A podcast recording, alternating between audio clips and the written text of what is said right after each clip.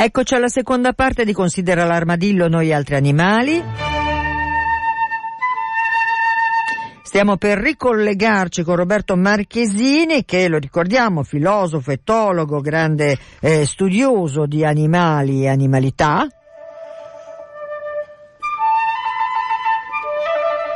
Nella prima parte abbiamo parlato con lui di questo libro appena uscito che si chiama Etologia Cognitiva, la ricerca della mente animale, Opeiron Edizioni per Safarà Editore, e adesso appena ci ricolleghiamo con lui torneremo a parlare di un altro suo libro appena uscito anche lui, ed è Cane e Gatto, due stili a confronto, sempre lo stesso è l'editore.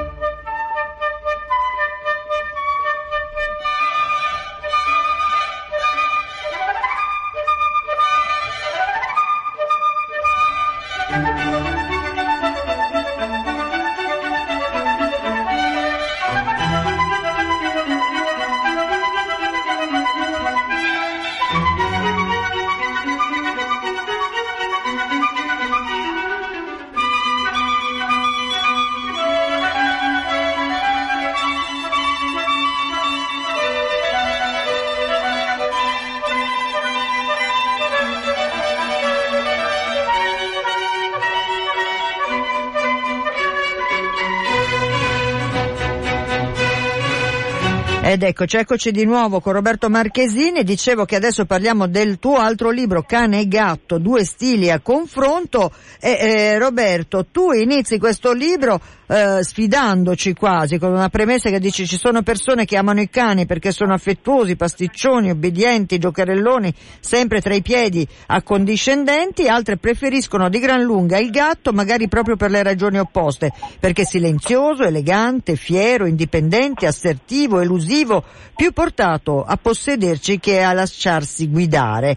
Così il mondo sembra dividersi tra chi sceglie l'uno e chi l'altro, tra chi si sente cane e chi gatto, e quindi per certi versi quasi ci porti a giocare su questa apparente contrapposizione. Sì, in effetti il libro vuole essere proprio un gioco, nel senso che sicuramente dare tante informazioni, ma mettendo, a confronto, un po' come le vite parallele di Plutarco, no? Sì. Mettere a confronto due stili completamente differenti che però sotto tanti aspetti sono legati al fatto, se non altro, che sono i compagni di vita dell'essere umano, però vedere che sono proprio due mondi opposti uno all'altro, nel senso che proprio dal punto di vista della socialità il cane è un animale collaborativo, quindi tutta la sua socialità è basata sul fare delle attività, sull'essere parte di un gruppo, sul costruire una squadra, sul individuare chi in qualche modo guida, chi è guidato, insomma tutto ciò che ha a che fare in qualche modo col vivere in cooperazione, in collaborazione e in una totale partecipazione nel fare, nell'attività.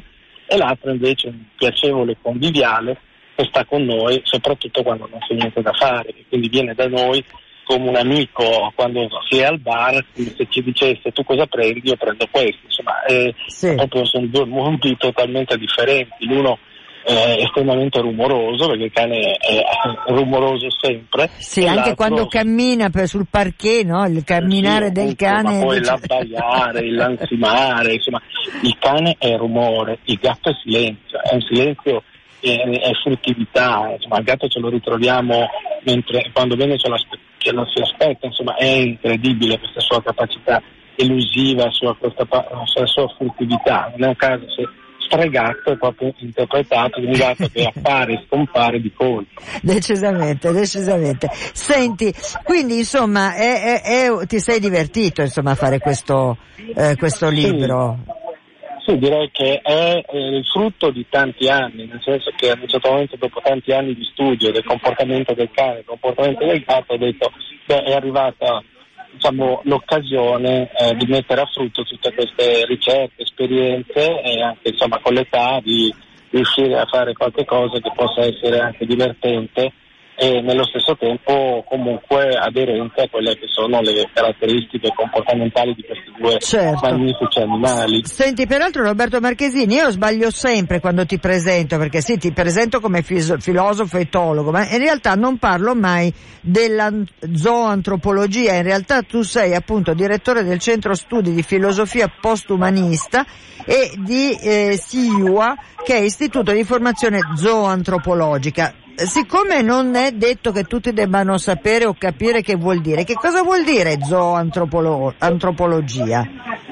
Beh, la zoantropologia è la disciplina che studia la relazione tra l'uomo e gli altri esseri viventi, partendo però da un presupposto, che tutto ciò che noi definiamo umano, cioè nel senso che l'arte, la danza, la musica, la tecnologia, che normalmente interpretiamo come frutto emanativo dell'essere umano, insomma come qualcosa che avremmo realizzato da soli, in totale autarchia e molto spesso anche lottando contro un mondo crudele,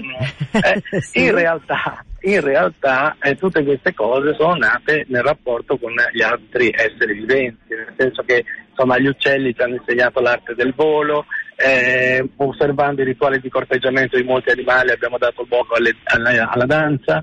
Il vestire nasce dall'arte sciamanica di mettersi addosso le pelli degli animali per avere le virtù dell'orso piuttosto che del lupo, e così la tecnologia, così insomma in realtà siamo immersi nella cultura, e questa cultura è ciò che ci ha lasciato in eredità la relazione con gli animali, e quindi l'essere umano è un'entità fortemente relazionale, non è un'entità che si è sviluppata in autonomia e una sorta di ripiegamento su se stesso, ma è un'entità che è andata nel mondo, ha osservato il mondo, si è lasciata ispirare dal mondo ed è cambiata grazie a queste relazioni.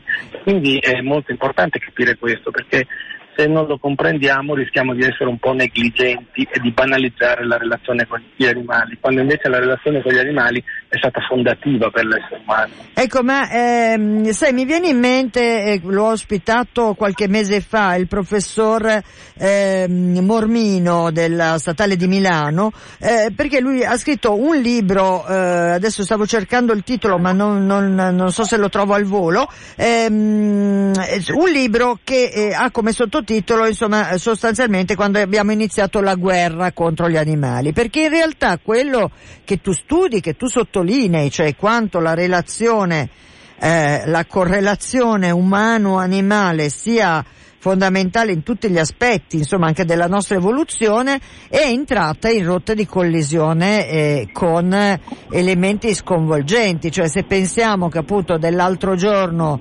era la notizia, insomma, che praticamente gli esseri viventi allo stato selvatico, diciamo così, sono ridotti al 4% della massa vivente, diciamo così, è spaventoso, no, questo? Sì, perché questo è, potremmo dire, il paradosso, perché questa grande capacità culturale dell'essere umano, queste molteplici relazioni, hanno dato all'essere umano un potenziale operativo sul mondo che è strabiliante, e quindi la nostra capacità di apprendere dagli animali e poi ci ha fatto diventare insomma alla fine dei dominatori del pianeta e incapaci nello stesso tempo di autocontrollarci. Cioè l'essere umano è ormai una specie fuori da qualunque controllo, sia da tutti i punti di vista, quindi dall'utilizzo delle risorse alla capacità di inquinamento, alla bomba demografica e quant'altro, e tutto questo ovviamente produce degli effetti che sono effetti deleteri sulla biodiversità. Questo è il grosso problema, e questo dal mio punto di vista è il tema del nostro tempo. Certo. Secondo il mio punto di vista la zoantropologia, nel rimettere al centro il valore della relazione con l'animale, vuole dare un suo contributo, oltre alla bioetica, all'ecologia e altri ambiti, per far capire agli esseri umani che insomma facciamo parte di questo mondo, facciamo parte di una rete di relazione che tiene in piedi quello che facciamo. Se noi distruggiamo tutto, non solo ci distruggiamo da un punto di vista proprio ecologico, ma ci distruggiamo anche da un punto di vista ontologico, vale a dire da un punto di vista di quello che noi siamo dentro.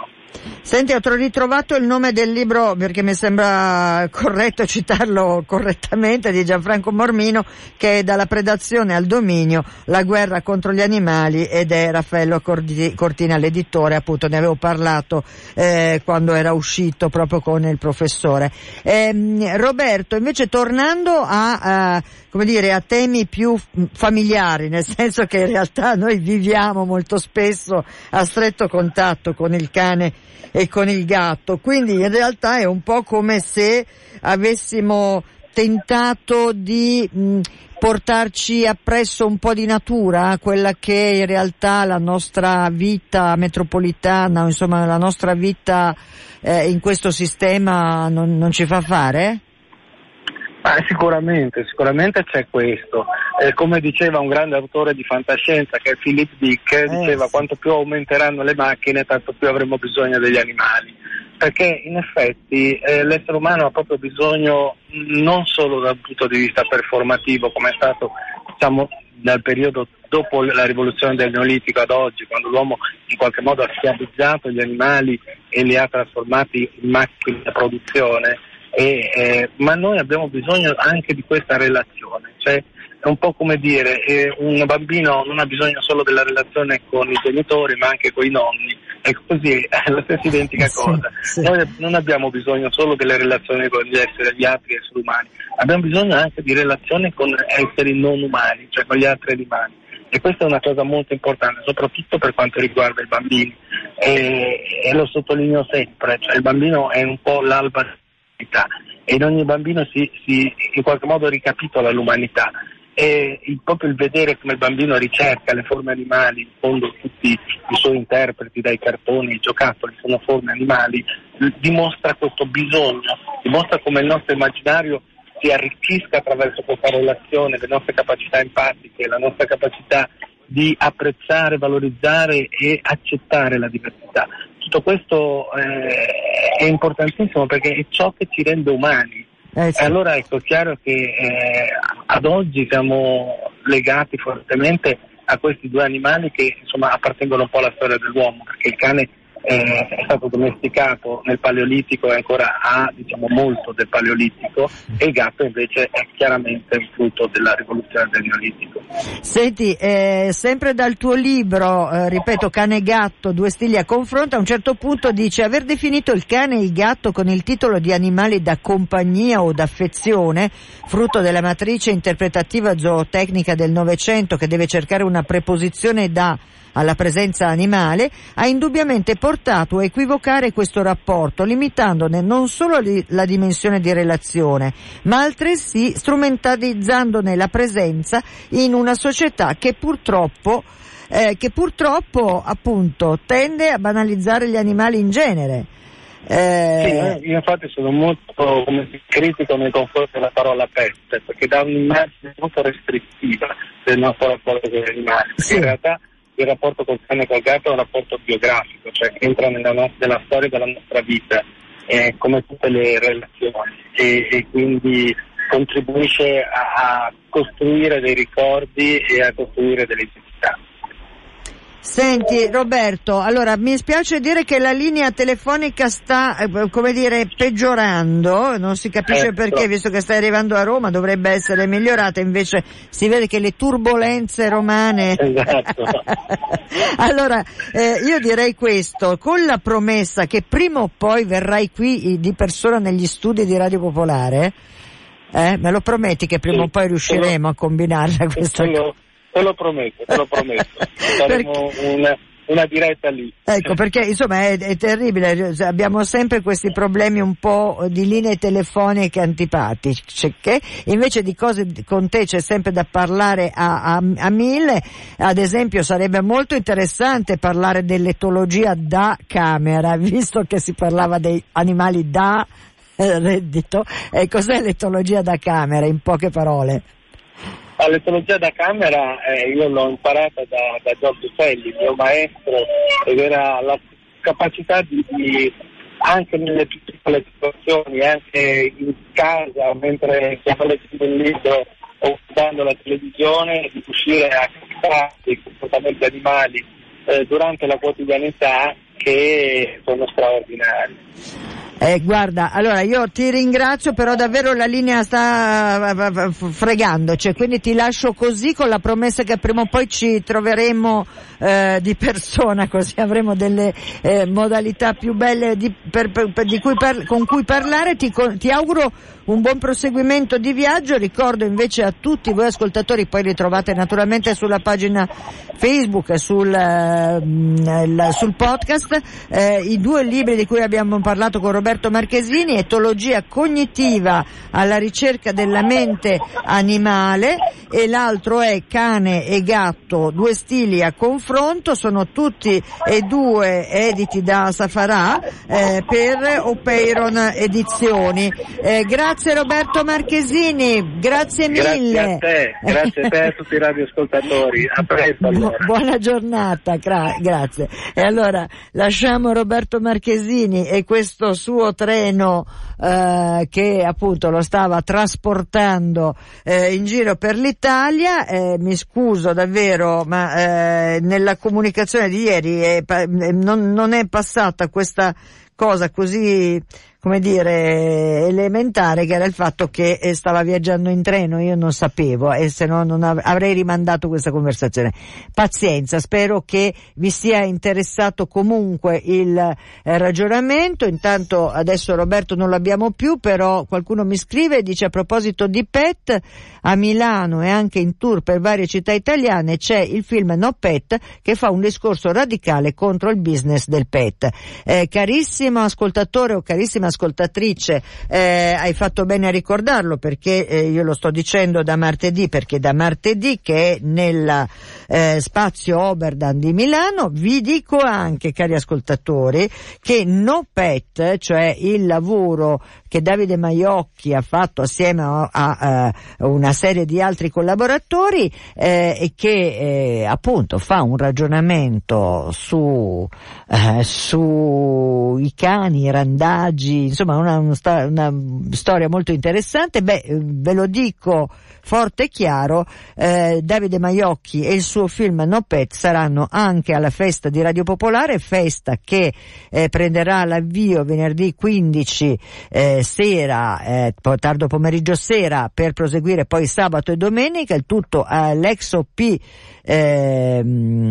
Paolo Pini di via Ippocrate. Insomma, se per i più affezionati è lo stesso posto dove abbiamo fatto la prima edizione della festa per i 40 anni di Radio Popolare. Ancora una volta sarà un momento, una 3 giorni di incontri, dibattite, musiche, parole, ragionamenti. Come vi dicevo ieri o l'altro ieri, non ricordo più perché sono rimbambita, mettiamola così, Considera l'armadillo sarà presente con ben 3 proposte. Non voglio bruciarle tutte. Una delle proposte è appunto No Pet di Davide Maiocchi. Intanto però e ci sarà anche naturalmente un ospite con cui parleremo, oltre che con Davide, di questo film e di questa tematica. E vi ricordo anche che appunto questo film sarà proiettato sabato, ma insomma non vi do i dettagli orari, perché stiamo qui a sgomitare tra di noi, perché dobbiamo stare attenti a non sopravapporci, a stare a posto da una parte e dall'altra, insomma, quindi i dettagli proprio ora e minuto ve lo diremo di volta in volta. Intanto vi ricordo che è sempre in corso invece l'impresa eccezionale, di cui la festa fa parte in qualche maniera. L'impresa eccezionale è quella di raggiungere la quota di ulteriori 5.000 abbonamenti a Radio Popolare. L'abbonamento è la forma di sostegno che Radio Popolare si è inventata tanti anni fa, è la formula per cui, attraverso la sottoscrizione di un SEPA, cioè di un modulo bancario, una persona decide che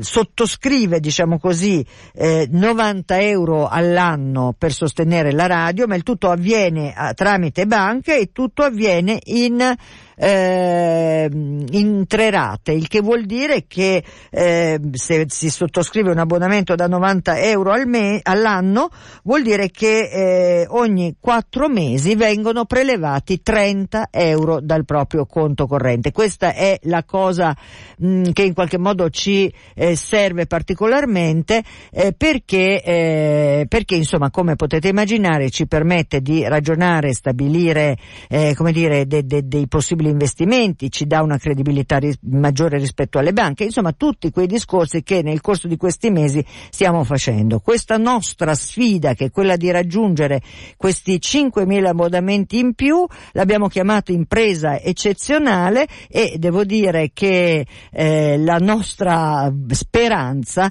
è quella di arrivare ai 2.500 abbonamenti proprio nei giorni della festa di Radio Popolare, perché così insomma poi abbiamo altri 6 mesi per raddoppiare. Per l'estate, si sa, è un po' più moscia da un punto di vista della possibilità di abbonamenti, ma insomma tant'è. Vi ho fatto tutto questo ragionamento per agganciarmi appunto al film No Pet, che noi avevamo presentato qui con Davide Maiocchi, e che io sono molto felice perché sta girando molto, e per l'appunto per questa settimana è praticamente tutti i giorni in vari orari allo spazio Oberdan, quindi è un momento di cui sono molto molto felice. Adesso, mentre vi voglio raccontare un'altra cosa che è accaduta oggi, leggo un sms che è arrivato. Scusate, io alcune volte, dovete capirlo, li leggo proprio in diretta con voi, quindi non so esattamente di che si tratta. Allora, il professore ha una posizione molto equilibrata e filosofica, ciò che non condivido è che noi abbiamo allevati animali fin dal Neolitico solo per schiavizzarli, e in realtà non solo noi impariamo dagli animali, ma anche gli animali apprendono da noi. Certo, noi abbiamo rimosso questi aspetti ed oggi il rapporto è di sfruttamento enorme da parte nostra, così che abbiamo accumulato un debito con gli animali che si sono molto sacrificati per noi. Questo è l'aspetto spirituale della natura relazionale, della natura relazione con loro, non dimentichiamolo. Questo è il pensiero di Manuela. Sì, io credo che appunto il problema è che non è che gli animali si sono sacrificati, li abbiamo proprio, io ripeto, sono molto d'accordo con la lettura del professor Mormino quando parla di guerra agli animali. Cioè, noi abbiamo sistematicamente deciso abbiamo negato in sostanza.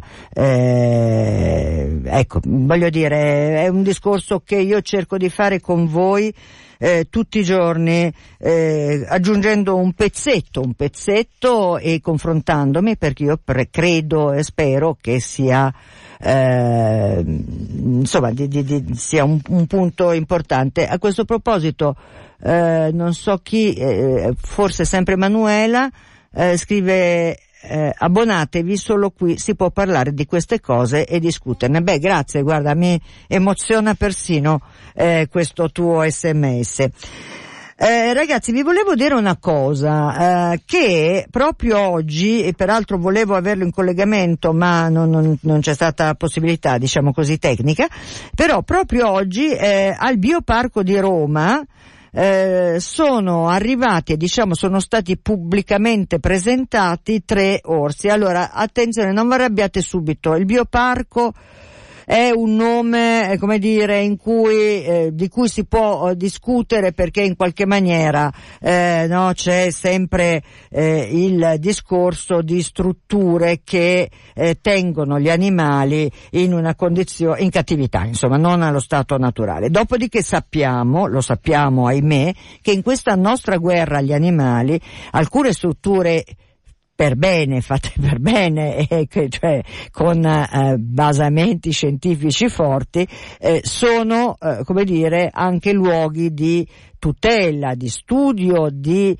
preservazione di animali soprattutto in pericolo. Ma quello che accade nel caso della storia del Bioparco di Roma oggi, ve la dico adesso in 3 secondi perché mi sono dilungata troppo e il tempo sta finendo, è che in realtà assieme all'associazione Salviamo gli Orsi della Luna, a Four Paws e a Salviamo gli Orsi Albanesi e appunto alla Fondazione Bioparco di Roma, praticamente da un anno si è lavorato per liberare questi 2 orsetti che si hanno chiamato 2 maschi, fratelli, Gianni e Sam, che sono nati all'inizio del 2017. Queste 2 creature erano state comprate da uno che aveva un albergo, li teneva alla catena. Io ho visto delle foto, ragazzi, che strazianti, perché naturalmente gli animali poi attirano, e poi il turismo, no? Sappiamo le barbarie che si compiono sugli animali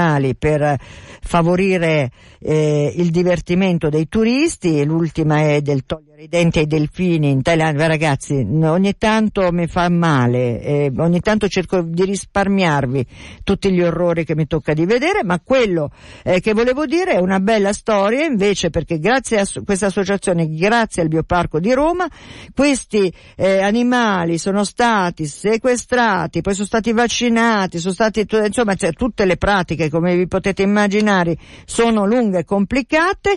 Erano stati ospitati temporaneamente allo zoo di Tirana, che non è come il Bioparco, mettiamola così, quindi non era proprio una buona situazione, con un'altra orsa che era un po' più grande di questi 2 cuccioli. Insomma, la storia bella è che sia i 2 cuccioli che la cucciolotta sono arrivati a Roma, staranno adesso, non saranno, come dire, esposti in nessun modo, per concedergli con tutte le cautele, la tutela e via di seguito, ma insomma sono arrivati a Roma, e almeno queste 3 creature, insomma, certo sarebbe bello che fossero in libertà nei loro monti, ma purtroppo non è dato in questa situazione, e almeno sono stati salvati dalla catena e da quell'altro orrido sfruttamento che è quello appunto di far divertire i turisti. Va bene, Cecilia Di Lieto vi saluta, vi ringrazia per l'ascolto, mi scuso se ve l'ho fatta un po', forse sono stato un po' pesante in questi minuti, perdonatemi. Intanto, se volete, ci sentiamo domani per un'altra puntata di Considera l'Armadillo. Andate sulla pagina Facebook Considera l'Armadillo e se volete mettete il mi piace sulla pagina. Ciao a tutti, ciao ciao.